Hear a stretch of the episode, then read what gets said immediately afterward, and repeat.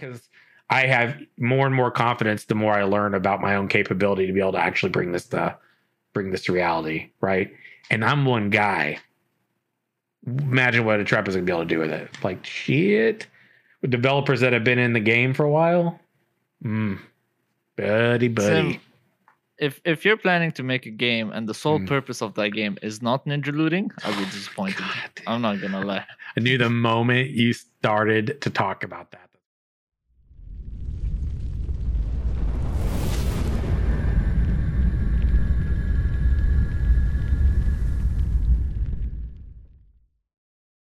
The Harbingers had not completely erased all of creation.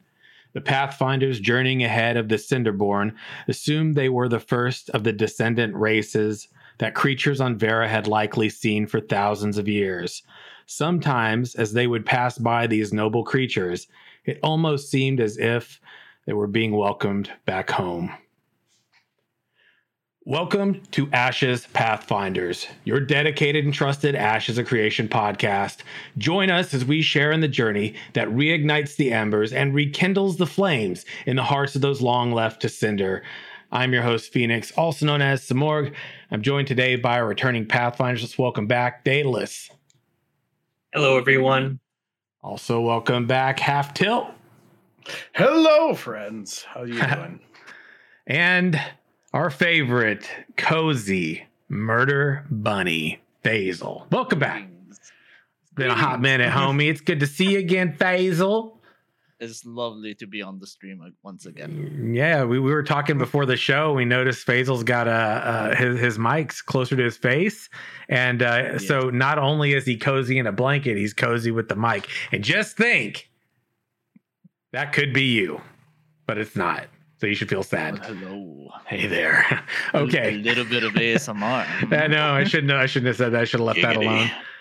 Yo, before we dig in too far, as always, I've got to give a shout out to the home of this podcast over at asheshq.com, the community curated website for all things Ashes of Creation. Also, a shout out to all of the Imperial Flames, which are all of the supporters here on Twitch, YouTube, and Patreon. Thank you so much for keeping the community flames here bolstering greater week after week. Also, speaking of the show, if you want to do us a solid, you can go over to the pin post at the top of our Twitter, which is over at Ashes Pathfinder on Twitter. Go to the top post, pinned right there. You'll see all the podcast places you can go. Click on that iTunes one, give us a good old five star review, leave us a comment. We'll read it here live. Also, you can call into one. 539 664 6801 to shoot a message, a voice message to us. We can play that here live as well. Um, or you can shoot a mail to uh, ashespathfinders at gmail.com. And the Pathfinder grunt out there in the world of Verra get it to us when they're good and ready, which usually is, uh, well, there's no real estimate, is there? Kind of like Alpha One right now. I'm just kidding. Wow.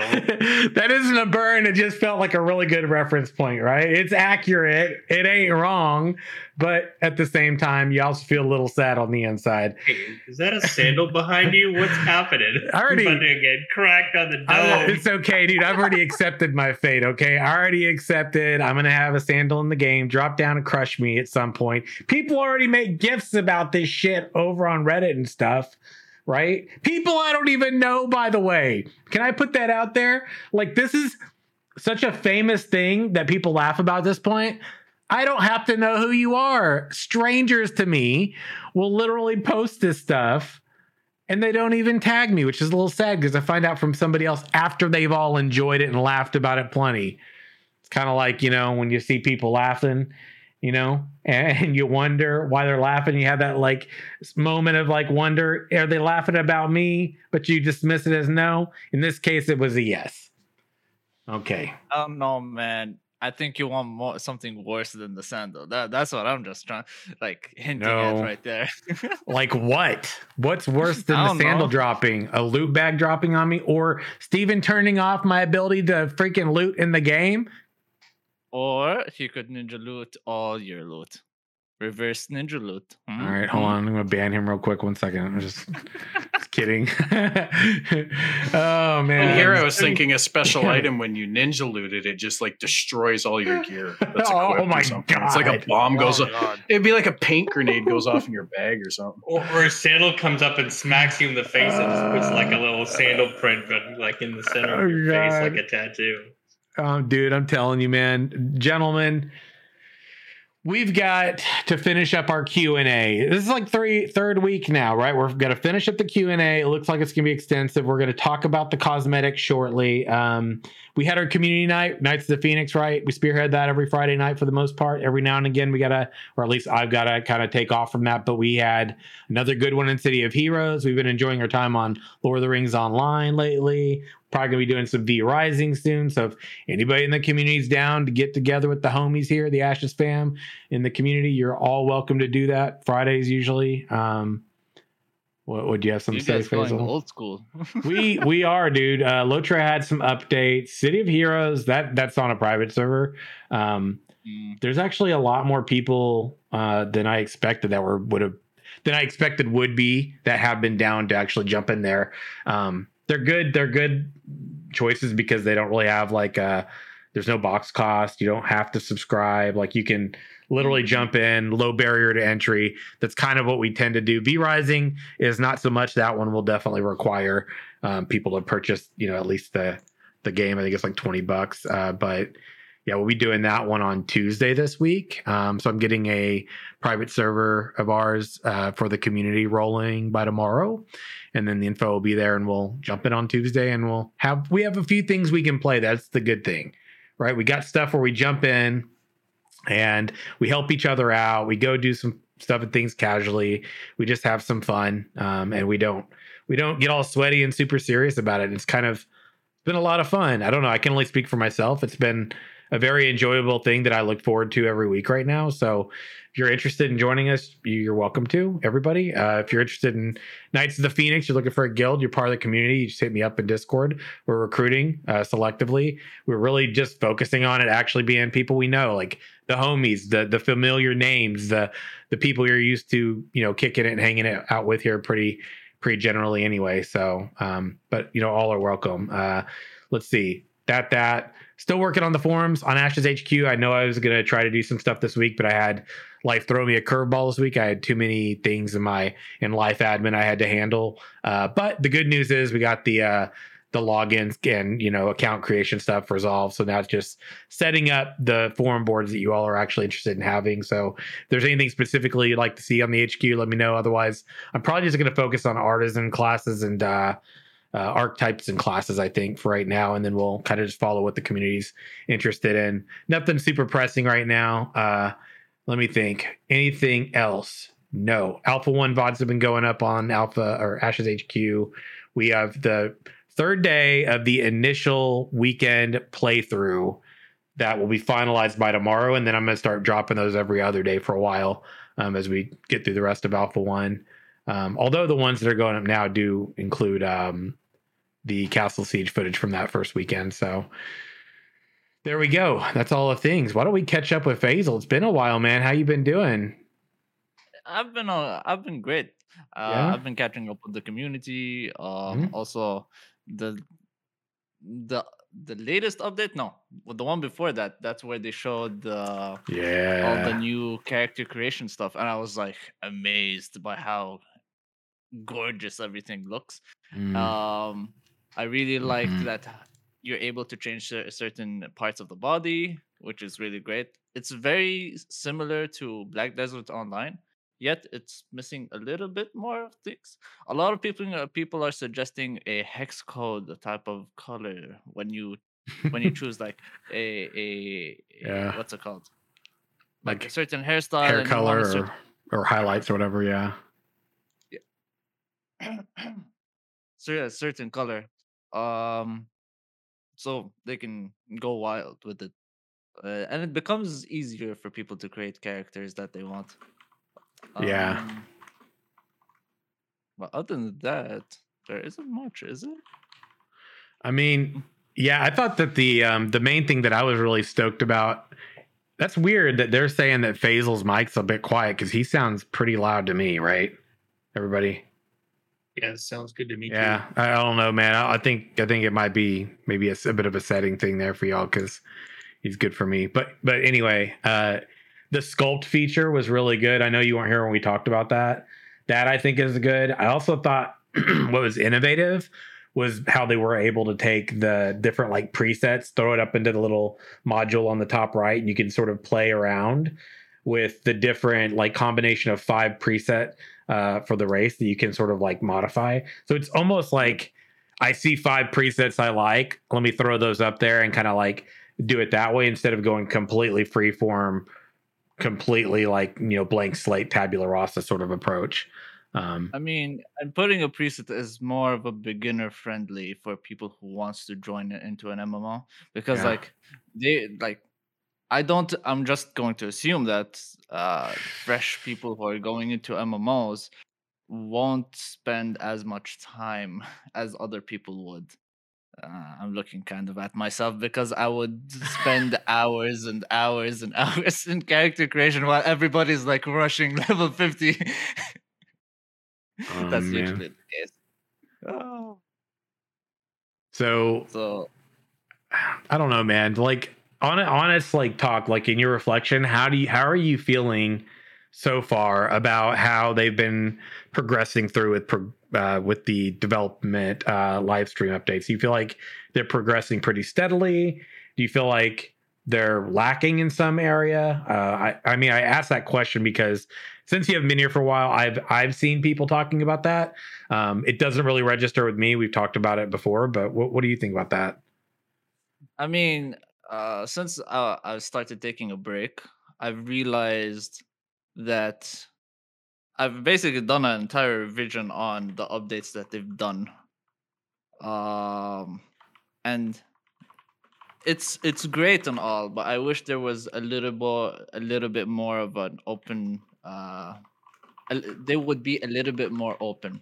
What I mean by this is basically uh we would like to see the studio people working behind the scenes all these things. Right. even even the intricate stuff like they don't need to show us the critical things of it but at least we would have an understanding so we can actually have a discussion over it. Because um how it used to happen in the past was basically like a lot of details used to be shown and we would constantly be arguing in the discord. Like that the discord now is nothing compared to what it was. I'm not, I, i'm just i'm not gonna lie. And um what's it called? And i don't know what to add to that honestly because they're they're not doing a bad job they're doing a great job in fact that's what i think because they're they're showing all these great features and they want to show stuff that are complete so the the majority of the people i'm not going to talk about just the ashes community can see that they're working hard and giving quality stuff to us because if they show, show something half-assed th- Mhm. th- they're gonna get uh, bitten over it so Yeah.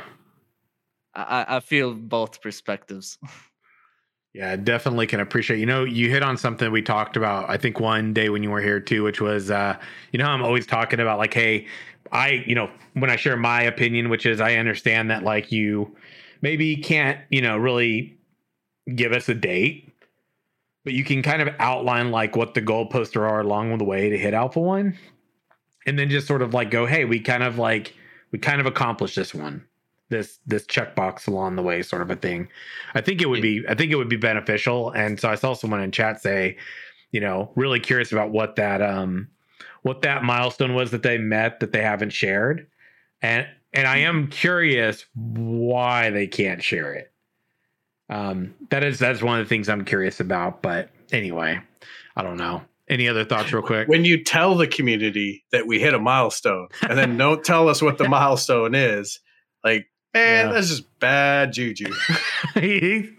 Yeah, I was. You took the words right out of my mouth. Half tilt. It was like, okay, you wait, like wait for it. You're like sitting there, leaning closer to the screen on the stream, and you're like, okay, they didn't really say anything about it. Right. So Dangle the carrot in front of my face and I can't even reach it. hopefully it's good. Uh, I guess they're telling me it's good, so I should, you know, I trust that it's good. But still, it would be nice to know like what that is. I, I mean, I don't know that that would reveal a lot. I Yeah. mean, I guess it depends on what that milestone actually is, or if it leads people maybe to make assumptions. I don't know, but I think yeah, they they did something like that in in the past too, like in similar ways in presenting the stream. It was very much like a big tease, and you're like, okay. I mean, you're still excited, but you know, you're you're kind of let down because you don't know exactly what it is. You just know it's good. They're Um, excited about I it. yeah, exactly. They're excited Nice about it, so that's good, right? Um, but I think the other thing too is, um, you know, they, but they just to Faisal's point, right? They're still doing great things, right? They delivered on some pretty critical stuff, like the character creator, talking about how events worked. I think that was like, while it was more of a tell than a show stream, it was still pretty sizable in terms of an update, but still just you know celebrating a milestone you kind of want to know what it is they did they t- they did talk about systems which I appreciated when they put down the nodes and what's the range of those nodes and how it affect the lands. That was actually really really good and interesting. But I wish that they took us along the road of them actually making that, not the end of that. If that makes sense. Uh, that's one. And two, they talked about combat. Unfortunately, I'm one of those people that I have to see it and try it uh, in order to see if it's good or not. so they said that they've done their tweaks, but I don't know. Like I, I can't, I can't tell until I actually try it. Uh, that's pretty much it.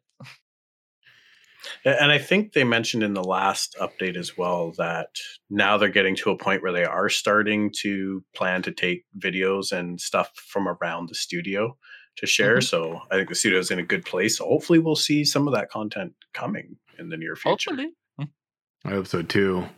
Um, speaking about hopes, uh, there were some people that uh, Magisto, I'm talking about you, uh, who who had they they basically redeemed a Simrat last week um, about uh, talking about the cosmetics.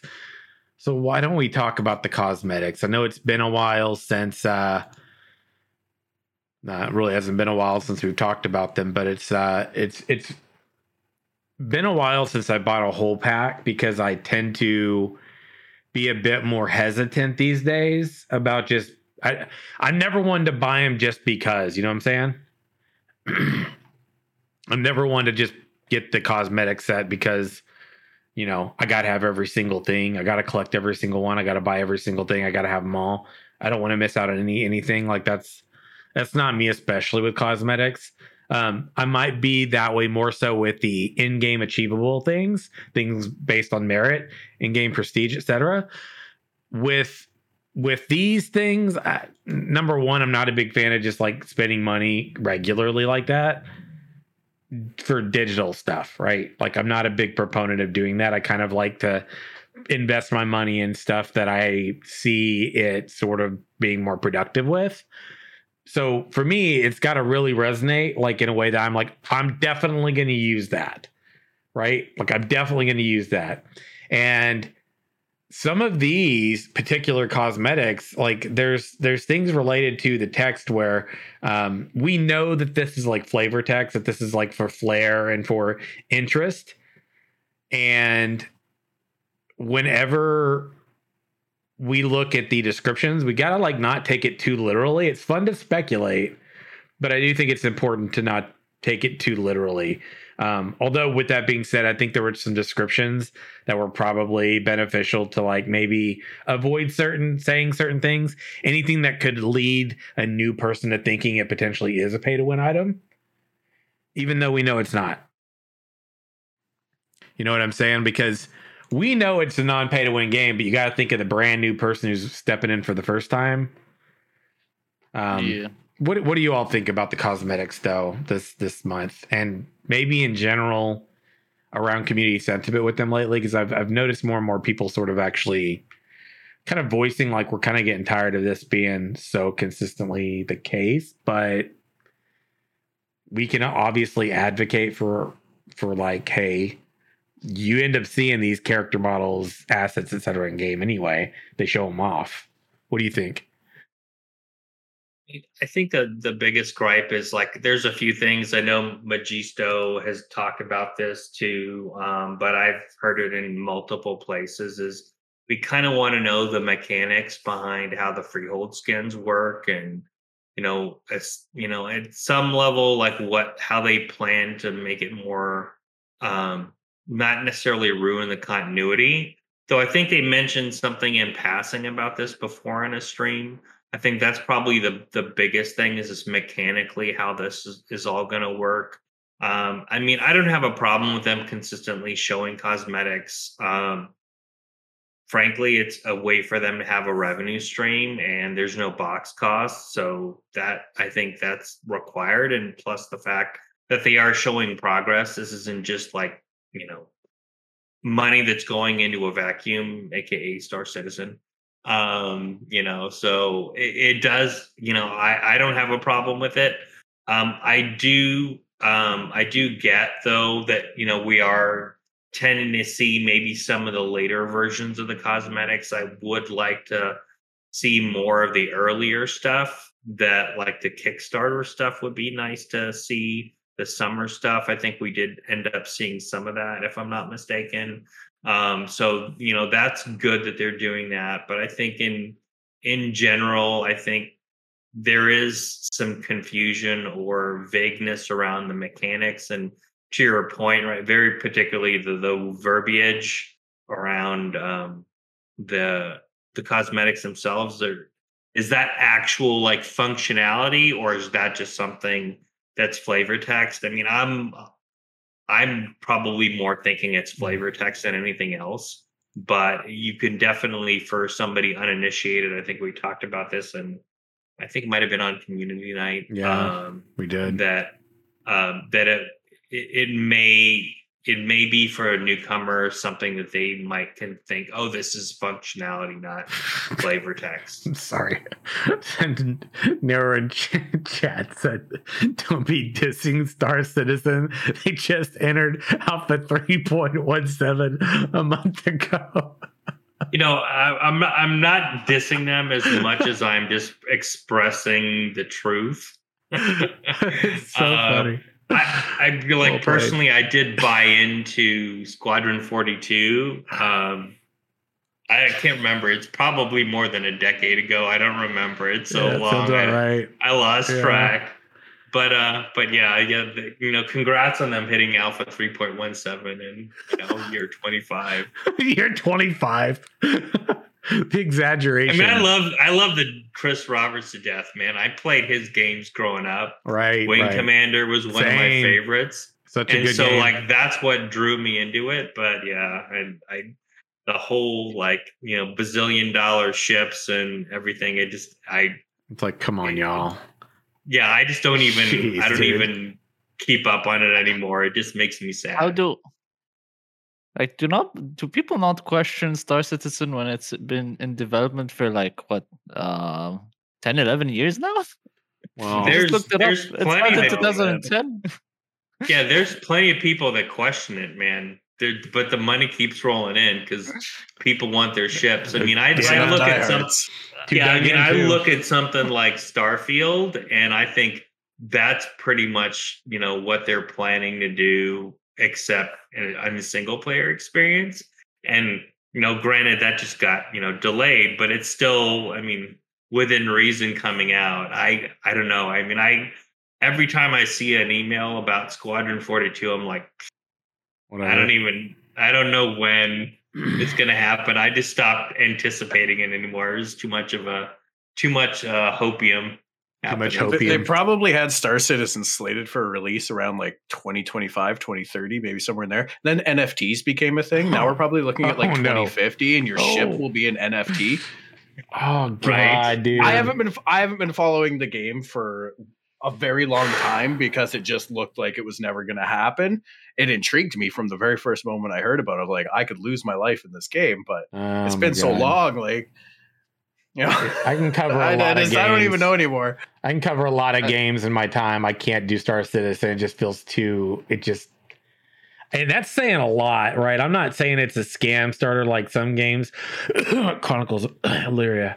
Um, I'm not saying it is. I'm just saying the scope creep is real, man. Like it's it is the the framework for scope creep, right?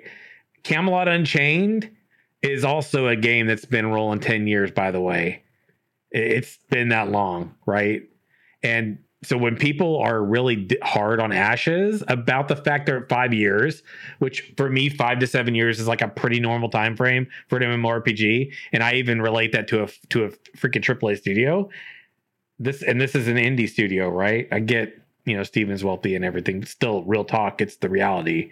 So I'm just like, I mean, y'all, I'm not. I'm not. I'm not gonna sit here and say it's an indie studio, but there are It- fresh. it, it it's an it's an independent right it's not it's not a it's not a corporate run entity so it, it's definitely somewhere in between It's their first title. It's their first one yeah it's their first time yeah, but like they have like experienced employees. Indie developers True. is like one person in his like. oh my god no don't do that don't do that don't do that to the indie dev people don't don't, don't do that Hey, hey, I'm I'm actually No, I'm no. actually commending them because I actually want to make a video game. You I know- feel that's where I'm starting at. You- What do you I. I think I got. I'm sorry. I think I got a little defensive because I felt uh, that was identifying me for a minute there. That was that was what that was. I apologize. Sim, Sim's not in the garage. He's in the basement. Come on, man. Not a- He's in I'm the on the den of second Sim. floor, He's in bitches. the den of Sim. Which oh my god, we have to talk. I don't know if we talked about this last time. The V Rising servers are being called casting coffin.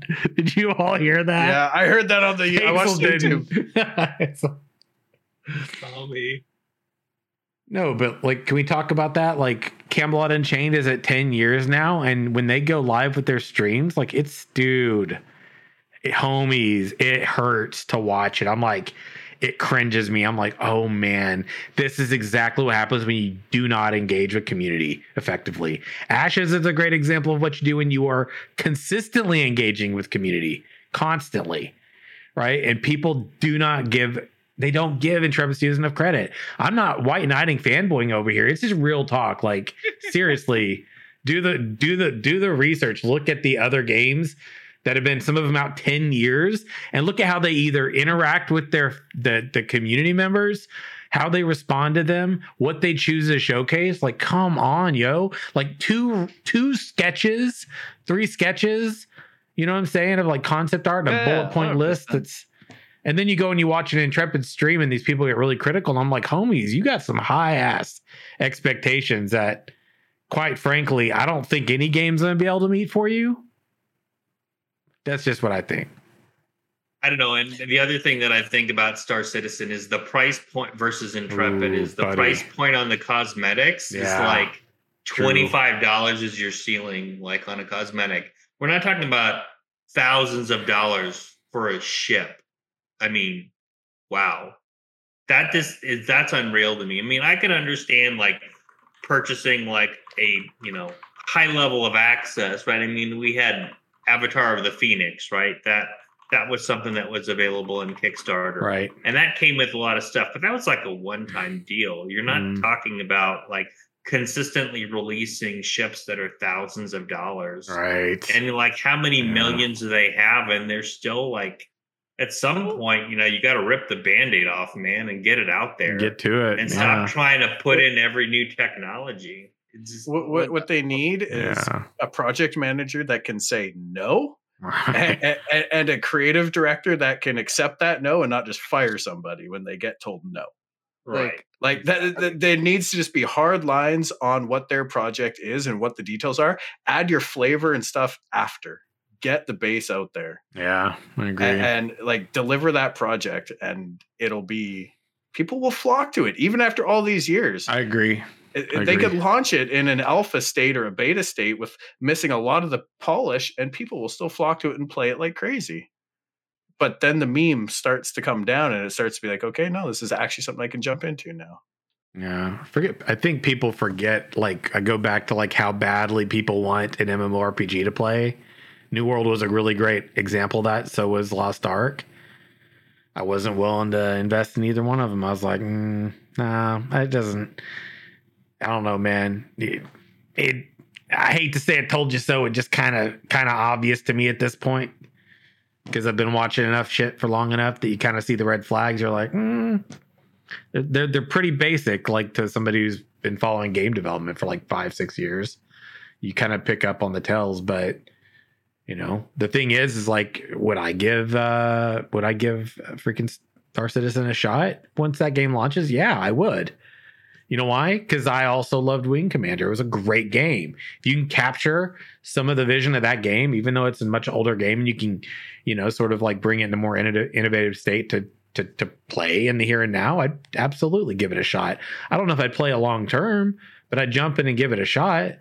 Um, you know, Pantheon Rise of Fallen's another one. I, I don't know if I'd play a long term, but I'd absolutely jump in and give it a shot. What they're doing with techniques is pretty interesting. Um, which which actually kind of brings me back. I, I, don't know if you had any other any other thoughts around the cosmetics, y'all. That I wanted to bring up that Drake though.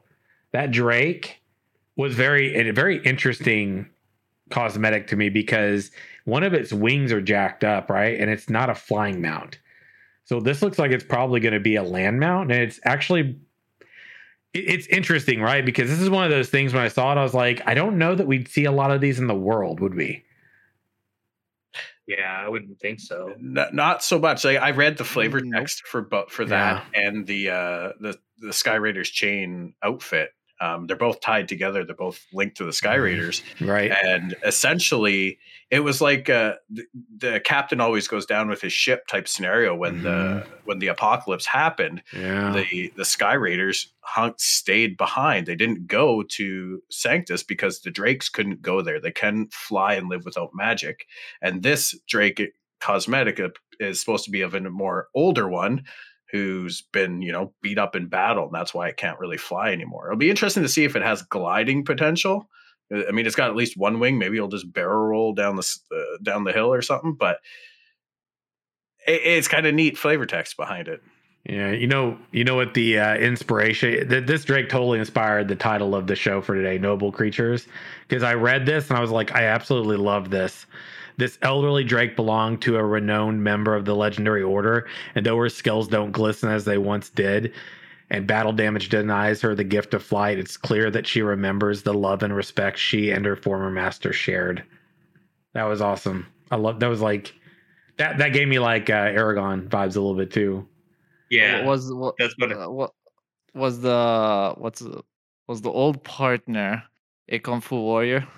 I'm just gonna say that because he's blind and he doesn't have a wing. At some point, he he's bound to learn martial arts. At some point, there it is. He was a drunken master, dude. We we see who Faisal's really getting cozy with. Faisal may not realize it yet, unless he pays attention to stream, but he's getting cozy with his murder bunny self.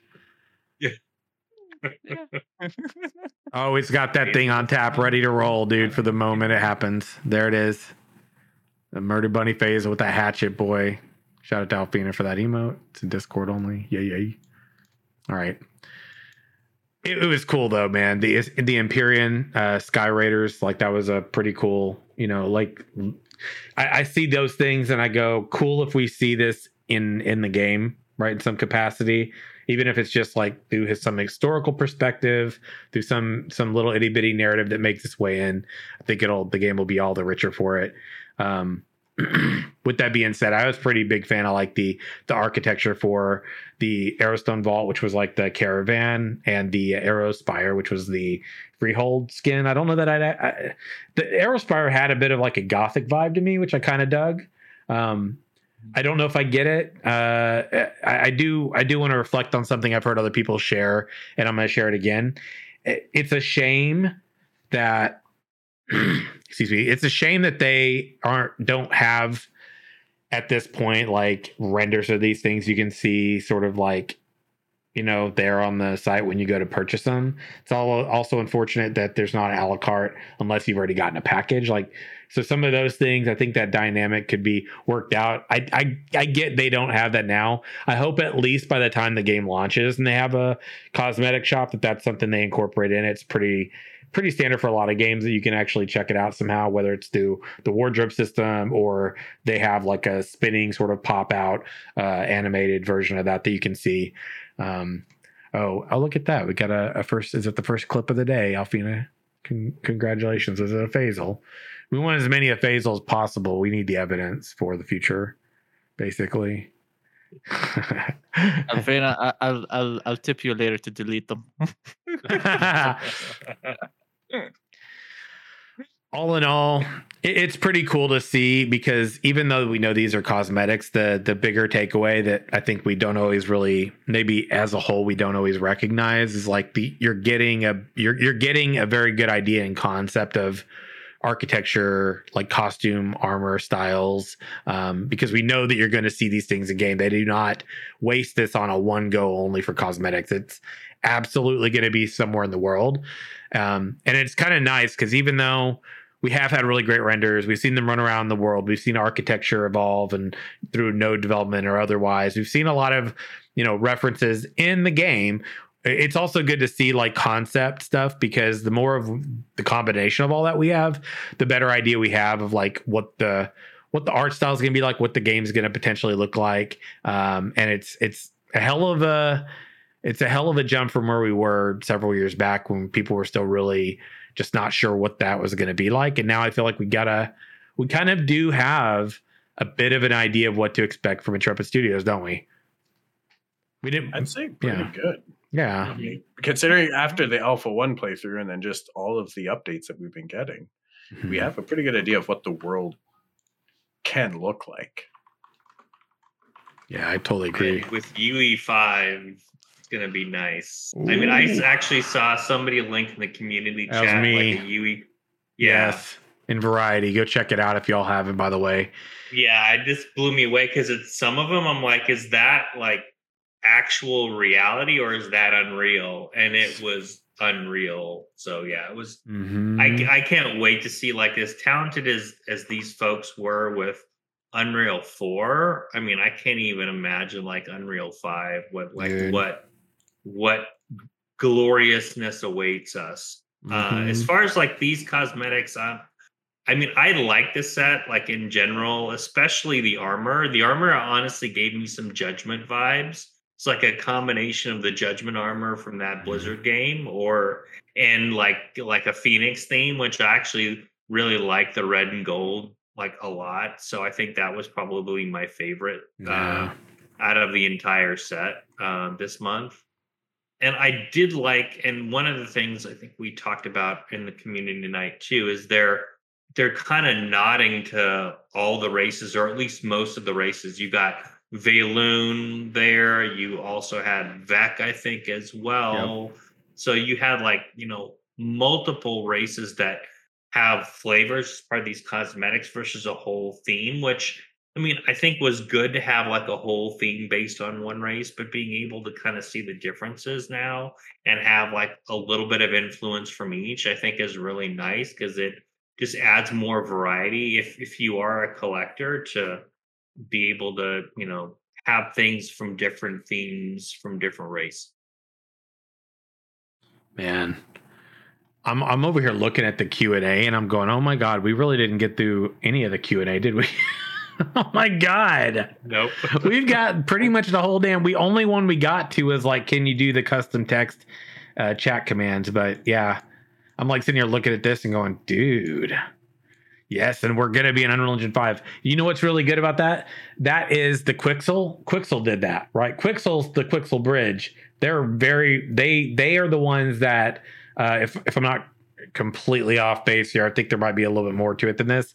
But basically, when you see like how realistic some of the terrain and things can be, that whole like we've got these like assets right here already that you can use for free as part of the engine, thanks to Quixel, mm-hmm. right? So they also went and took 90 days and were like, check out all the different things we can do. In 90 days, in three months, they came up with all of that. It goes to show you just what that engine's capable of. And that's not even talking just about nanite or lumen, the lighting efficiency, like, you know, all the things you don't have to bake in UE5 in the way you have to you used to have to bake it in UE4. So there's like so much. I nerded out about this so damn hard last Thursday on the Elephant podcast. I couldn't help it we start talking dev stuff and I, I just nerded out because I've been doing coursework in UE5 and like learning more about it. And the more I'm learning about it, the more I'm just like blown away at how much of a jump they made from the last uh from UE4 basically. Um so it's it's ex- especially inspiring because I'm already working on my own stuff and things with UE5 and you know my IP and all that stuff. So for me, it's like very, very encouraging because I have more and more confidence the more I learn about my own capability to be able to actually bring this to bring this to reality, right? And I'm one guy. Imagine what Intrepid is gonna be able to do with it. Like shit. With developers that have been in the game for a while. Mm. Buddy, buddy. Sim, if if you're planning to make a game and the sole Mm. purpose of that game is not ninja looting, I'll be disappointed. I'm not gonna lie. I knew the moment you started to talk about that, that's where you were going. Uh-huh. You know what the best part is? Is because it's my own game, I can totally diss on my fellow podcasters and make little characters, right? Yes, that's Uh-huh. right. There's gonna. Oh my You- god, you better I need get, to do it. Get this gloriousness right. That's all I gotta say, man. You, gotta, you better get it right. I can, Dude, I can only imagine. Oh, what you better happen metahuman for me. that, right? I'm telling you right now. You know, like literally, you know what's really funny? Imagine you jump in the game, you're walking by this village right over by the water, and there's like this freaking citizen, right? Or whatever, one of the townsfolk. It's like chasing around a little bunny and trying to hit it with a sandal. It's you, Oh Faisal. god. Oh god. You, Faisal. So remember, remember this moment. That won't be that difficult to do. It'll just be running in a circle, man. Definition of insanity, right there. It's fine. Murder I'll Bunny tip your brother to install a bug where if you follow him around the corner, I'll just destroy your ass. That's funny shit. Gentlemen, are we ready to talk about the Q&A? We got some bullet points. This is definitely going to be the rest of the show, okay? Some of these are pretty significant. This one, we already saw the behemoth, right? That's crazy scale, which Faisal, you saw that, right? Dude. The scale of that massive aquatic creature compared to a fucking speck of a person. And we we talked about like the potential for like raids with ships. This one, talk about talk about a hell of a Q&A point to get after we talked about this. Can I equip my ship with a ram and plow into other ships and maybe raid bosses to inflict damage while not completely wrecking my own ship? Answer: Yes. There might be particular ship components and or classes that excel at the type of activity. Yo, it's like we got an elaboration on our own discussion point from like a month ago, right? Isn't that beautiful? Like, ooh, so much possibility. And the focus on Mariner classes, that being brought up as well. I was hoping for that. Do you think they would make like special special weapons for those types of events? That's a good question. I mean, we know that there are, I mean, he's saying, right, there there might be particular ship components for that. I mean, I would be shocked if there weren't components for some of the other things that ships could be capable of doing as well. Then the question is, what are the Mariner classes, isn't it? I think they were outlined on the wiki a long time ago. Navigation captain. Oh, that's right. um, like a deckhand. Oh my God, uh, I need to pull that up. uh, yeah, You're right, they did. I, I'm super excited for it. Like, that just moment. I could see like having when you're fighting that behemoth and you got to take like 10 or 15 raid ships up against that thing and you have to like keep 10 of the ships harpooned to the thing at any given time or otherwise it just runs loose and wreaks havoc and wipes you out and destroys your ship at Mm. the same time i'm really hoping there's some really cool ship destruction mechanics uh, built in as well like if you have that ram on the front of your ship and you t-bone another ship Yeah. at a good speed, I would hope to see some significant structural damage to that Mhm. ship. So, Mhm. or, or if a raid boss just comes up and smacks it really hard, may- maybe it doesn't just have a. It'll most likely be tied to a hit point bar, and once you get below a certain threshold, X amount of cosmetic looking damage or and loss of functionality might happen to the ship, but it would be cool to just see straight up destruction. I'm gonna actually. Unless you're the one on that ship and it's your ship to repair, then yeah. Uh, it would be Imagine just a huge AOE that would just destroy all the ships all at once. Yeah, so you, you keep your harpoons in the fish. Otherwise, it swims down like hundred meters and then just shoots up like a rocket, rocket, jumps and comes down and splashes, creates a tidal wave, and just sinks all your ships. I'm actually looking at because I was curious about this. So the answer, and you know, I was I was looking at this. I remember them talking about them before, but I actually feel like maybe because I've got on the HQ a a tab right for uh, naval stuff. I think I could probably outline these now, even if I'm just loosely doing it give them their own little area because we could totally expand upon that. But check this out. So his answer was, um, you know, basically that there may be particular ship components and or classes that excel at that type of activity. Okay, so let's think about this. The Mariner classes outlined currently loosely are gunnery, piloting, navigation, boat re- repair, ship components, maybe that one, um, defensive skills, and utility based skills. Okay. Cut the jib! Cut the jib! Right. Piloting makes sense. Like gunnery makes sense. That's going to be interesting, though, right? Like, if you've got your own boat, like, eh, do we get one? Do you get to like level up in these in these skills as a whole, and then you sort of got like proficiencies when you jump on and utilize components of the ship?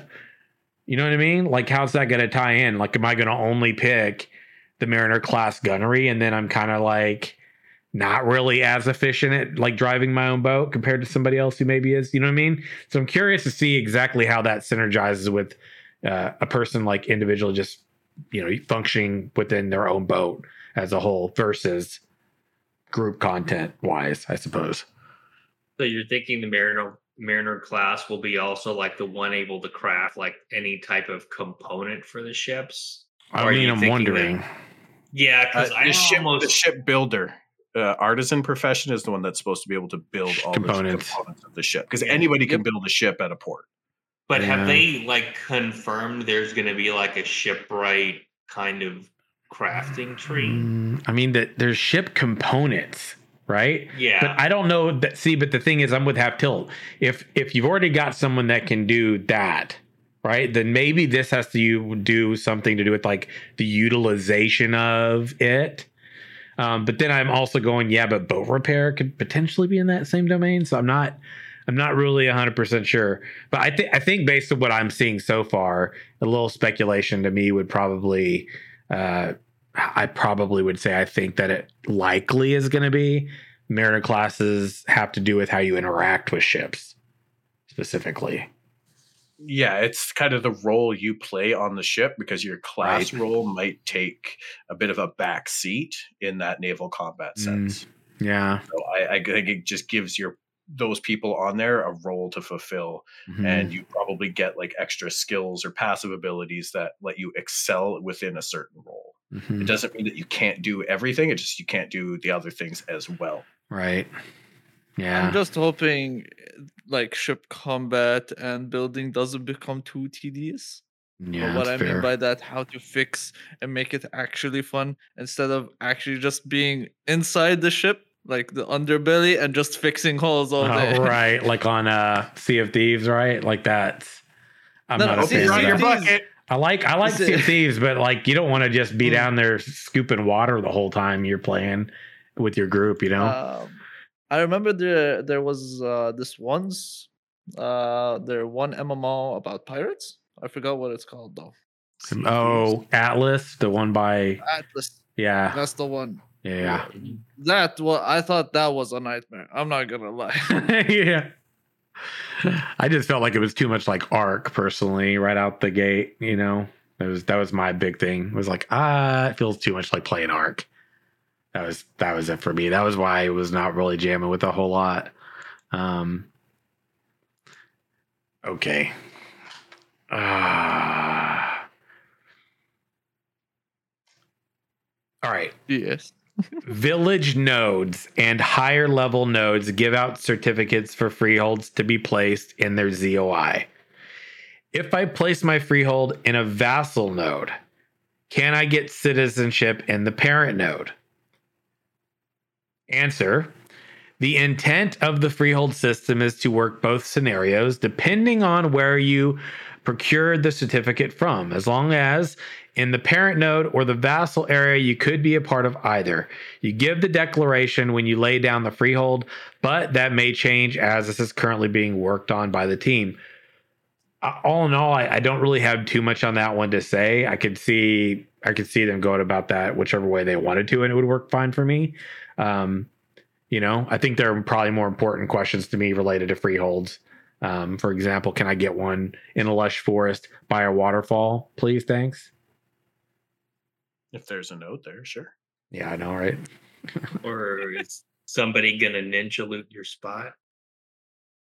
Daedalus, your your eyes tell me sus. I could just imagine Daedalus now with glasses and a tie and a suit. Wow. Um, just going full real estate. right? He's gonna roll a rogue just so he can shadow Sim when Sim's going out to look for his freehold plot, and when Sim just pauses for a second, be like, "Bam, that's mine." That ain't right, Quick man. That stealth, ain't there it right. is. Telling you, dude. Oh, oh, okay. God, I love like, playing you know, rogues just- though. You, you do. You love sapping people and just walking away. So Dude. what I call this real estate scenario, I call it karma. I ain't done shit to you, man. Come on, dude. I You don't know how many times I had that happen in that Blizzard game, man. Oh well, to be fair, okay, I was ah, I was a damn bad boy as a rogue. I'm not gonna lie. It was, you know, it was part of the cycle of like you go and you perpetrate the same thing that was perpetrated upon you. You know what I mean? Like I got zapped, I got stun locked, I got killed, I got camped, I got ganked, and now I went and found those bastards did to them too on my alt. It was a good time. I, I like doing it. I'm not gonna lie. It's it's if they make the rogue play really well in Ashes, it's gonna be hard because I'm like dedicated to playing one character specifically and focusing on it, not split myself up. Because in a game like Ashes, that's gonna come at such a cost for me in terms of time. I can't put that kind of time in. I want to focus on one character, be a little badass on that character, roll some alts whenever whenever I can for fun when it's more possible to do that and it not be like super taxing on essentially like maintaining my main, right? That's that's kind of my thing. Um Then I'm gonna take you to court. You No, did not. that in in WoW, and and and Yes. you call me a murder bunny? really? you I see how it is. you listen, there is evidence, homie. If I'm he says victimless crime, I'm gonna slap his big old dome. No, I'm I call you a murder bunny because it's self-proclaimed. Hello? Am I the only well, one? Yes, at least I'm obvious about it. You're doing it without consent. Wait, uh, but that's what rogues do, right? like, like, I'm not doing anything without consent at this time. Okay, I'm not. Okay, hold on. This is going to. I feel like there's evidence being accumulated against me. I'd like to clear the record. Let's start fresh. Okay, let's move on to the next discussion point. Actually, that's better. Okay. Will we be progressing through an overarching story arc? Oh, actually, you know what? We did talk about this one last time. I'm gonna skip that. This one right here, this is the one that we left off on. Will each node have a complete and unique path for a player to get to max level? Interesting. The way that the nodes influence spawners around the area, if it was high enough level, it would have relevant experience grants that you could likely just live your life at a particular node. However, that would probably not be the most efficient means of leveling. Okay, so if you want to play it safe, you can go hide on the one node and never leave your comfort zone. It's probably going to be efficient. It's most probably it depends on how development is gonna go, Sim. Because uh, on how we played Alpha, all Mm, the quests were fixed. true. That is true. I don't know if these quests are going to stay there or move. See, I think the efficiency comes into are you just going to choose to kill mobs in that zone of influence, and not ever leave? Or are you going to actually go and do the damn quests and actually leave your comfort zone. Is that's it's a fair it's a fair point. Yeah. Will you do it or not? You're gonna you're gonna actually go and follow the story and be immersed in the world, or you're gonna hide in the comfort of the little node that you never want to leave. That, that that seems like in Ashes that would be a very unfun way to play the game.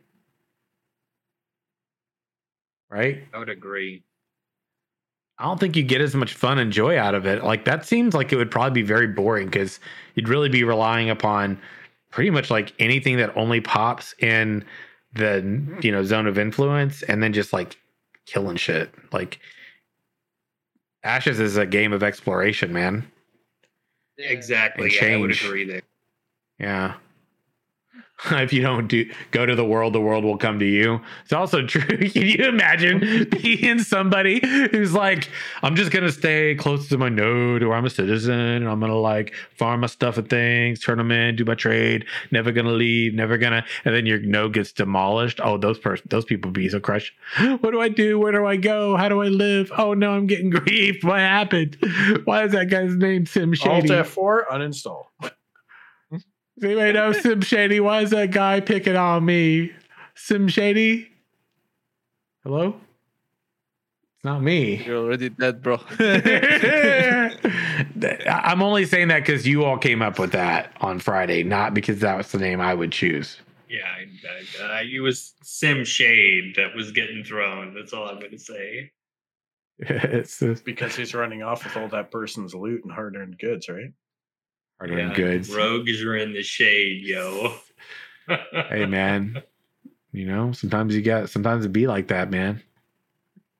but to be fair, Sim, I think like depends on what the level of the node is. Mm, A metropolis node level of influence is is quite a big area. true. So True. early game, 20% I of the can world, see give or take. Yeah. Early game where everything hasn't started yet. I, people ha- will have to explore, but once everybody starts making metropolis nodes, I think that's when people might actually make guides to reach level fifty fast. Mm, you think that's so? if if things stayed as is and nothing moved around. Mm, yeah. Um, That's going to be really interesting from a content creation Right. standpoint. Like leveling guides and power leveling and speed running is such a common thing that I see in MMOs as content creation. How is that really going to Mhm, play into Ashes with every server being different? The mhm. quest lines available in Guide A are only applicable to that server while those nodes are in their current states. yes. As those nodes progress, the quests Mhm. evolve, the monsters change, things unlock, things disappear, and all the other servers are on a slightly different path. I mean, you could argue on one hand, this is uh, great for content creators because they're never going to run out of stuff to do. But on the other hand, they're going to be deleting videos every other week because it's not relevant anymore. until it is again in like five years or something, or until it takes shape on another server in that same location. or or like people think that you uh, gave out misinformation but it was actually true like two weeks ago Yeah. right? keep disliking that video Right? People are gonna people that create that type of content specifically are gonna have to be very uh very efficient with their time, proactive in response to the change of the world, and Mhm. they're going to have to be really really consistent and productive and, and proactive because if they're not then you know what i mean? Like other people might beat them to it in a specific area.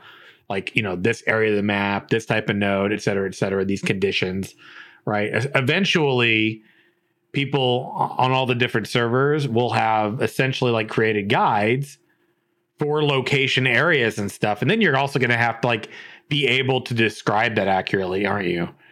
Like that's going to be interesting, right? Because it's not going to be as simple as like level one to fifty in these zones. That won't be that that won't work. Like you're going to have to be. They're going to have to find a way to specifically outline the right set of conditions so that people on different servers can identify with that and understand that that means that that fits the conditions that they're in. They can power level, right? Yeah. So like from like level one to ten, you f- farm at an encampment and then Mm. from level 10, 11 to 20 you move up to the next tier and so on and so forth like Mhm. understanding the triggers in the world Yeah. that offer the appropriate level quest change and the type of quests to look for Mhm. for efficiency that'll be the bread and butter that will stand the test of time Man, we actually talked about the economic building last time too, about being damaged in a Monster Coin event. Um, we talked about that one. This one, though, right? Uh, talking about th- this one's about naval content, so it's kind of a, a slight piggyback off of what we talked about earlier. Since you need to be at a port or harbor to summon large ships, if a ship is destroyed while out at sea, will a player need to slowly swim back to shore or be stranded? There's no recall ability. There are consequences to losing the means of your mobility. As such, it may take you time to get to where you need to go or suffer experience debt. Damn. Better have more than one ship. That's what I'm thinking. You better have more than one ship on hand. That's in your pocket. Remember, that's in your inventory. There's no UI for summoning ships at, at this time. At least it's not planned. It's it's like mounts. They're in your damn inventory. So I'm thinking you better you better take that with you, man. But that is pretty taxing, right? Because I'm thinking about Right. what I'm thinking about what Basil said earlier. Like you don't want it to be super monotonous with how you're engaging in ship functions. And I also think it's equally important in regard to if you lose your ship at Yeah. sea. Like shit. Can you Well, it imagine? definitely minimizes the YOLO factor, right? Is just like, you know, your people are going to be a little more, you know, strategic in what they who they attack, right? And Mhm. I mean, that's risk versus a reward right there. I mean, is. again, I mean, a lot of this is subject to testing, of course, too. But I, I tend to agree with Mhm. Faisal. I mean, it's going to be a fine line between, you know, annoyance and like a right level of difficulty so that it doesn't, you know, dying doesn't become a non event. I think in some games, like dying It's is a non-event. It's mostly water content if you think about it. Like Mhm. water content is extremely hard to make. It's not easy. um like, because of how the character is shaped and how they interact with its surroundings. Uh like for for example in Guild War Guild Wars 2, like doing that one uh what's it called? I think raid what was it? That was underwater. It was hell. Like one of the missions I used to clip in walls. I'm like, bro, Which one? On what? What was it? uh I for- completely forgot Uh. which one. Uh, but it, like they only had few water levels in in Guild Wars, anyways. But like, I'm just emphasizing the point of water levels Mhm. are extremely hard to make, and to make it fun. To make it an engaging and true. meaningful piece of content. Absolutely. It's like if Yeah. you're going to put content there you got to aim to make it like that. At the same time you don't want it to be so punishing that it deters people from venturing out and exploring right? Like if i'm going out as a solo player to go and explore the world and i just happen to sail across this patch of ocean that looks like every other patch of ocean but that giant raid boss is lurking below and i have no idea and the thing comes up and destroys my ship now I've got a two hour swim back to shore, or I die and I lose some experience. I lose about any. I mean, I would probably not take raw materials unless I found some where I was going and I was on my Yeah. way back. Um, just for, for that precaution. But to lo- have the potential to lose a bunch of stuff and then have that huge swim bag, I mean, if if you're a person that plays for two hours a night, that's okay. Good game. There goes two days of Mhm. my playtime. You know, like that's that to me, that's punishing in a way. But at the same time, I agree because there's no fast travel, nor do I want it. I don't want a Hearthstone. So Yeah, same, dude. h- how do you balance that out? Right, there is no other way unless you can like it. it maybe if you could.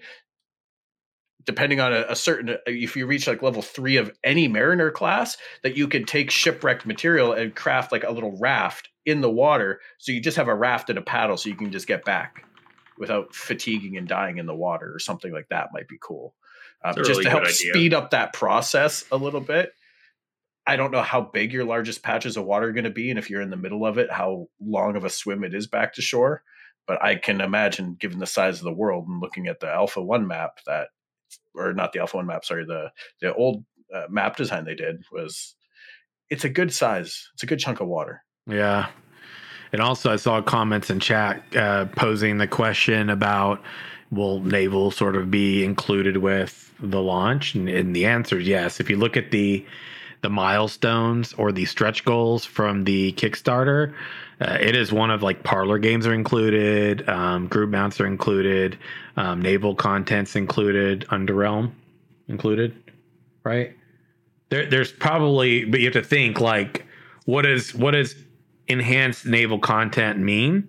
Added ships and exploration. So fundamentally, you're going to probably have your limited naval content available, right? It'll be later that you actually see that expanded into being more involved. I would expect in some some expansion DLC content throughout the years. Um, same for the Underrealm, right? You'll have the Underrealm, you'll have content in the Underrealm, but it might be you know sort of like the base level stuff, nothing super crazy involved. But you know that's an amazing opportunity to expand upon the game later and to like you know sort of like add a lot more to it. Same thing with castles and node development all this. You can go in and add tons of layers to all of these systems that are going to exist at launch that might be sort of like here's the base expectation but you build off that foundation over time. It's part of game development right? So. Okay this one we talked about as well last time talking about the siege scroll we talked about that one last time, so I'm not going to hit on that because I bounced around at specific ones. Um, we also talked about um, the Underrealm, talking about the Tulnar, Tulnar starting area. Um, you know, kind of building up compared to other civilization stuff when people come through the gate, et cetera, et cetera. Okay, this one. This relates to mounts. This one's going to be interesting to talk about. So the question was will gliding tier 2 mounts have to sacrifice other stats or ability slots to keep tier 1 mounts relevant? Okay. No. Tier 1 mounts are relevant, and this will be addressed within the stable systems and how mounts are accounted for. Generally, you will have active mounts. The active mounts are determined based on you having that active mount as part of a slot within the stable that you are within the area of. What that means is that the mounts are relevant in battle. If you lose your mount in battle, it is a detriment. There are ways for you to bring that mount back, and there are active potions that you can have. Put a pin on that one. I see Skylark in chat. Mhm. Right? Put a pin on that one. He said, that you can have to bring your mount back. Um, you'll have the avail or sorry, you have you can have the availability to do a fast resurrection, reduce the cooldown potentially, and you can also interface with the stable itself if you want to swap that mount out with a different mount. But tier one mounts will have certain types of ability that are specific to tier one mounts, and tier two mounts will have specific abilities that are specific to that, and so on. And he said in some cases those will be horizontal, and others they will be vertical power gains. So it's dependent on the situation.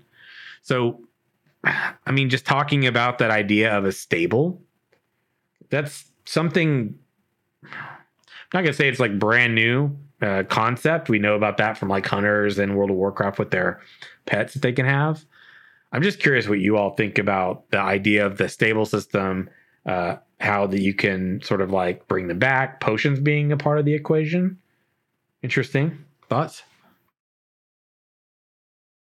I do find it interesting with the potions as well, and like how they're really trying to. And I would expect, right, this would be something that's craftable. I Mhm. wouldn't expect it would be something you can maybe get off of a vendor, or at least you get maybe some base version off of a vendor, and then you can get something maybe more potent from a crafter. So I do like that. Um, I'm a little like leery of it saying like you can use those though for fast resurrections or reducing cooldowns.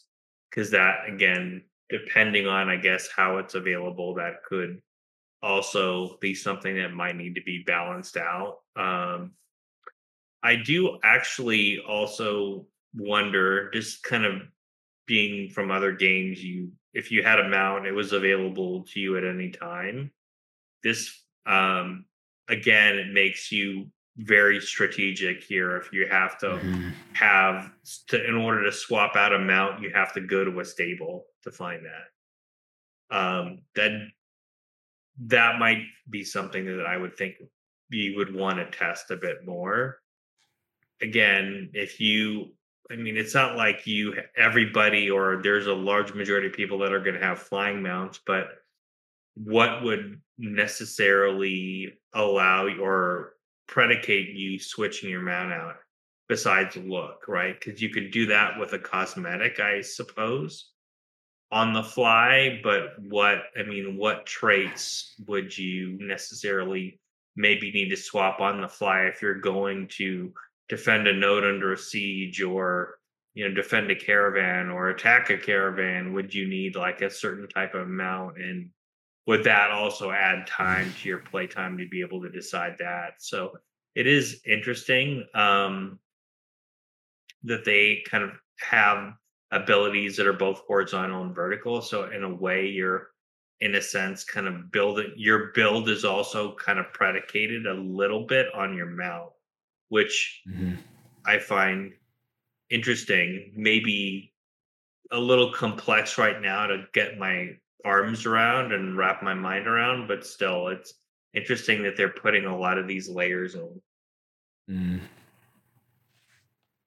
I don't know. I think they should go full John Wick on this. Make like a side event where you have to rescue your own mount. I don't know. And if somebody quest. kills your mount, it you get like this superhuman ability, and you just go on a path of destruction. rage right? Sorrow sorrow rage. It's funny. Go to the deeps of deep ends of hell just to get to that one mount. um i just want you all to know that our final bullet point for today we got one more q&a bit and then i'm gonna hit you all with the potential trigger point question that's not in our outlines right? Something i saw on the forums and i was like well that might trigger some people to kind of be like what do you what what do you mean? Oh plant the seed we'll come back and get it in a minute all right. Final question the q&a it feels very good to be done with this because i feel like it takes us two to three weeks to get through this stuff tie it back to other things speculate theory craft and we get about we get that one week that we get to like which is coming up next sunday where we get to just kind of like jump in and talk about all kinds of different things right? Speculate theory craft rant rave um, bring your glow sticks it'll be a good time. Question is how do you plan to balance professions to keep them equally useful and relevant at in game it's a good question because we've had conversations for what like the past two months i think as we've looked at them revealing things around animal husbandry and some of those other uh, artisan classes. And it was a question we posed similarly wasn't it? Okay the answer let me take a deep breath for this balance is something that is done through testing through iterations and through watching player behavior when it comes to architecting the system itself and identifying areas within which certain professions excel, how they're interacting with auxiliary systems, their interconnectivity across the artisan system as a whole. The important part is to identify how the interconnectivity lives with the other professions within the artisanship system and what type of reliance you have on particular professions to complete the path of crafting or introduce a new item into the economy. One of the things needed to do uh, is to not create arbitrary and one off professions that are not part of that integration and holistic view. Love the word holistic view of the profession system. Right now, there are a total of 22 professions. Dum, dum, dum, which people came to realize not 22 are listed at this time, which let people come to realize that indeed there are things not announced. Here's the hoping leatherworking and cloth uh, cloth weaving or whatever are going to be in there. Um, anyway, he, he did say that does not mean that you can't meet intermediate professions across the whole, but complete mastery is restricted only to two or three. But this will all be play tested. Okay.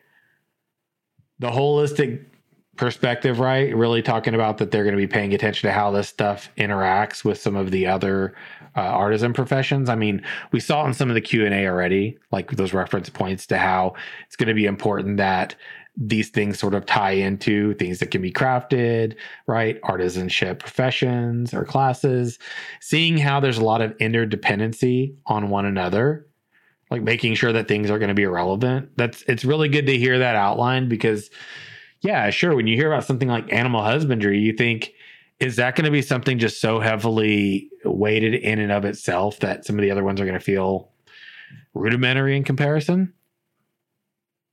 So it's just good to hear that they're putting a lot of thought into that. If you have any thoughts, gentlemen. Now I know why uh, Quaternion Slurp uh, was smiling from ear to ear when he read my article on the HQ about crafting, because this was like one of my big points. Yep. On this was like make everything relevant, interconnected, and so on. And I do. I, mean, I want to now. Now I see that twenty-two number. Yeah. I. I want to know what they all are. And I do like the fact that you can only specialize in two or three because again, it makes your choices for mastery, even if you're going like full crafter versus like crafter, adventure, or hybrid. Right. um, it gives you some options if you like. You really want to be the you know the best swordsmith on the server. I mean, you have that opportunity, and you might be able to do more there with that, like swordsmith and maybe something else. Because I would expect, like, once you're deep into a particular one of the 22 you can't really like specialize in both swordsmithing and armor smithing or something right? I, I expect you're gonna need to be able to branch out or might be able to in some other way. So i would really be interested to see how they're actually planning to lay out the crafting trees. And so just as much as i'm interested in the classes piece and how we're kind of augmenting and what those hybrid classes are going to or i guess variant classes are going to look like. Now i'm also even more interested in how they're really planning out this holistic view of the progression for crafting and mm-hmm. how that's going to work.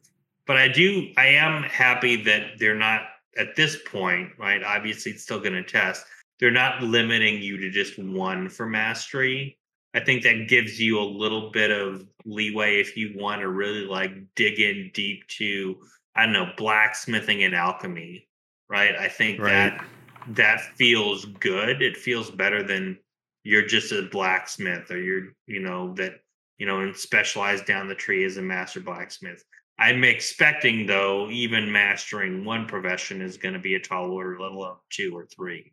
Mm-hmm. So uh, yeah, this is this is definitely encouraging. I'm I'm really excited to see what they're going to come up with in A2 with regards to crafting as well, and see how much of this gets fleshed out there. yeah, I definitely agree with that. I could just imagine a Wujiev being like, Hmm, yes, yes, I am a master blacksmith and alchemist. you know, but like I I do agree with Daedalus. Like I do like the fact that you're able to master at least one more thing rather than just being that one specific thing. Even though that that would make like um I should just thought about it. Never mind. It's going to be the same thing. You're just going to make another one for your alt. For example, if you're a master blacksmith, you're just making alt for alchemy and whatever. Having two two master things, uh, you're able to master two things is nice. I think it uh, it would limit that a bit. Um. Well, yeah. I have a I have a question for you, uh, Faisal, and this kind of comes from the LFM podcast. Yes. What flavor shower juice do you prefer? What flavor? What? Shower juice, crafted the by hell the Nathan juice? Napalm. It's a good question. Guess y'all have to join us on Thursday, 5 p.m. Central to actually get a little bit more on that, huh? Don't worry, Faisal, whether you're there or not, we'll be talking about you. Is this different from shower beers? Because I like I'm, I'm down for shower beers, but shower beers. That is funny. Yes, definitely. Well, I don't know, man. Again, you know, yeah, no shower, Nathan shower about that one. juice. Yeah, you're gonna have to talk about talk to Nathan about that one because uh, it's questionable at best. But, but I digress. We'll talk about that a little bit more on Thursday. I guess you'll just have Is, to be is there. it like some flavored shampoo that I would feel through my head? Like how how does this work? It's a great question. I'm I'm afraid you're gonna have to join us on Thursday to find out. Yeah. Yeah. We'll we'll be talking about it in detail probably at the start of the of the show. Yeah. Yeah. okay. I, I, I, I can imagine salty tears as probably probably your jam, Basil. But again, Mm. you have to talk about it, you know, a little bit later. That of those you X down with the murder bunny. Look at Faye. Look at Half Tilt's like, what's happening here? What is going? He's just I- like, Half Tilt, I'm he's as confused as you What the hell is happening? All right, good, good. I love it, dude. I'm like, I kind of, I'm enjoying this moment right now. It feels like a little bit of, little bit of a justice moment for me in regard to all the unfair and dilute bullshit that comes across my, my lap. Are you ready, gentlemen? All these flavors, and you choose to be salty. No, I don't, but I mean, someone might. of chat. I got nothing. It's all right. To be fair, I don't quite understand shower juice either, but apparently it's a thing. Um, okay. Ninja Musk is hidden flavor. I need to Unbelievable. search this. Yeah, good luck with that, by the way. Okay. Yeah, I wouldn't Google that if I were you, yeah, never Yeah, it might be a good idea, right? It's okay. Okay. So I saw this discussion point on the forums and I was like, I feel like this is going to be fun to just ask. And it's going to be sort of our finalizing question before we wind this thing down. Someone posted about a discussion saying secondary classes don't matter.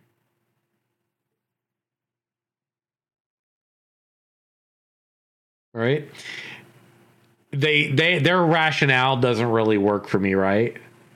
But here here's my thing, right? In, your words, gentlemen, what based on our understanding thus far makes the secondary class system or really the class system because what? You have archetypes and the classes are a result of augmentation to the archetype isn't it? Via another one. Okay so gentlemen what makes we're to do a reverse here right? What makes secondary classes actually matter in ashes of creation in your words Yeah, I, I guess Yeah. I didn't see this post, so I'm just gonna react. And if he covered it in there and I missed it, then it's my Mhm. bad. But I think what makes the most relevant is is choice, is the fact that you can really craft a class that's aligned to your playstyle over and above the basic crap, um, which is like tank, healer, DPS, support, right? Non healing support. I mean, those are like good to have, um, but you don't have a lot of variety there. And I, I think the fact that they have variants and you're going to be able to tweak them not only by picking a secondary, but augmenting and digging more deeply into that secondary potentially than you would your maybe your primary and really kind of coming up with it. I mean, that's to me the most relevant part of it is the go. fact that you can make a character your own, or at least that's my hope, is that you can truly make a character unique and get to your destination in your own way, as opposed to um, you know, just having kind of something that's more generic. I just felt like for me, the secondary choice made the game infinitely more interesting when I was first hearing about it than it would have if I only had like a set of eight classes that I could choose from. I like 64 combinations of variants. Yeah, for for me, like he he references like it's basically just a cosmetic type flavor that it adds to your skills and abilities, but it's not. It actually changes how those abilities operate and execute. Like, um, I remember the the tank charge ability being one of the previews that we got to see a while ago, and then you combine that with the mage teleport, and now instead of charging at something, the tank actually teleports. So it, it changes how that skill functions in a combat scenario to feed into exactly what Daedalus just said, and that is allowing you to specialize into a certain playstyle that really appeals to you or jives with you. And so so it's not just a cosmetic flavoring or adornment of extra graphics or effects that you can choose for the spell, but it actually changes the applicable uh, benefits or um, impacts of those abilities. The r- big reason why I want to play the Ranger Mage is to be able to apply the frost element to a lot of my ranged arrow attacks, which is going to then inherently add uh, snares and roots to those uh, abilities that wouldn't otherwise have them. So, like like that in a kiting scenario, that's a huge, huge advantage. I would Mhm. think. Absolutely. Well, ultimately, we'll have to wait and see how it's play tested. True. Because I imagine this point of reference is coming from other games and experiences where, yeah, an extra class has really just been uh, a change in how an ability looks. It doesn't actually change with how that ability interacts with you, your target, or the environment. hmm Yeah. And I think it's important to, again, state like, we're not so much arguing this person's point as much as this is a good opportunity to sort of like give our own thoughts, generally speaking, as to why we think that augmentation or the secondary classes are meaningful in Ashes. What about you, Basil? I mean, I mean, I mean, there's two sides to this coin, I guess. I mean, the first side is basically you can one trick one type of class, nobody's stopping you. and uh and again, this is not me arguing to that, that certain person, but yeah. just hypothetically, you're able to one trick one type of class. But like, imagine all the other combinations slash possibilities you could do. I mean, I get Mm. uh, the point of a second class having its own animations, uh, its own spells, its own stats, and all these things. But some MMOs don't really give you that feeling of change. Um, well, when you have that secondary class. Um, and we're not talking about just weapons, I assume, because like that would put in like, for example, Elder Scrolls Online. They like you have a toggle that you can switch uh weapons, and those are different abilities in itself. So I assume it's just classes, right? Sam? Oh, yeah. Just talking classes. But I mean, I, yeah. Yeah. Yeah. going in So I am down to be a ranger that's a cook, so I can shoot lobster arrows. I'm cool with oh that. my God, dude. I want that. Okay. you want lobster Don't- arrows? Yes. So, Give me what I want. Don't take that possibility away from me. Hold on. So you're gonna be a I'm seeing murder the bunny with bowstring come back and this big old lobster just going ready to go. baby. right. I just see SpongeBob getting pinched on the nose with a lobster arrow right now that Patrick flung at him. Like, right. And there's gonna be a little brand on it, this little bunny going, "What up?" Oh, how'd that So, get there? yes. Second second classes for me at least it's it is important from a character development type of view so i can see when it certain Mhm. spells and like so it's a lot to do with progression as well Mhm. because as you develop these skills you get to see a lot of changes uh, when it comes to hybrids and i Mhm. like to see that usually most of the time Well, I can, love the can- can my lobster arrows have bestiality sliders on them too to increase their size and effectiveness? oh god oh god Well, I'll give my quick answer. My quick Uh. my quick answer is basically because theory crafting. That's why because it's going to allow there to not be simple simple explanation for me. It's gonna it's gonna ensure that it's not a cookie cut cutter approach to developing and building my my character and the way I choose to play it. Right, theory crafting is actually going to be a thing. It's not as simple as you know augmenting the appearance. Right, that is a thing. It's in the game. That's not the primary purpose of secondary classes, right? I mean, they wouldn't have different names, right? Which, historically speaking, have their own set of uh, fundamental uh, skills and abilities that they identify with. Okay, as I'm hearing the storm is pouring outside, and just to ensure that this dadgum podcast doesn't get cut short before the end, we're going to wind this one down. But, gentlemen, it's been a hell of a time. As always, we will stick around and do the Pathfinder post show as long as we possibly can after every single one of these. We got through all the things, right? We got through all the Q and A. Next week's going to be fun because I'm going to come up with something kind of random to talk about. Some good theory crafting and speculative discussions. So put on your dadgum Pathfinder boots. Buckle up, Buttercup, because we're going to have a good one next week. Gentlemen, in the meantime, why don't you shout out your domains, Daedalus, Half Tilt, and Faisal. Let people know where you reign, what your domain is when you're not on the show. You can find me on Twitter at the Ashen Herald and on YouTube, youtube.com slash C slash the Ashen Herald. And you can reach me on Twitter at half underscore tilt or on Discord at half tilt gamer. You guys can find me on Twitch as Faisal108 and on Twitter as Bagel108. I had to remember what was the Twitter one. Mhm. I I ping you on there more than you use the damn thing. Let's real talk. Uh huh. Uh huh. I'm not gonna lie. Yes, I barely use Twitter. I know. You're just Even just there to though, be just so you cozy. know, most of our news here in the country Yeah. is shared by Twitter. That's funny. You have even more reason to use it. You don't. Just don't good. use it, man. I don't know why. Friends, it's been a hell of a time. Faisal, it was good to see you again, buddy. Glad to have you on again. Half tilt, always a pleasure. Daedalus, homie, pal to brother from another mother. I'll be seeing you on Thursday and everybody. It's been a hell of a time. Thanks for joining us, friends. We're looking forward to the next one. We are already halfway through the month. It's looking like we're going to have two more before the end of this month. I estimate maybe a week from this coming Friday, they'll have their live stream the 27th, I would think.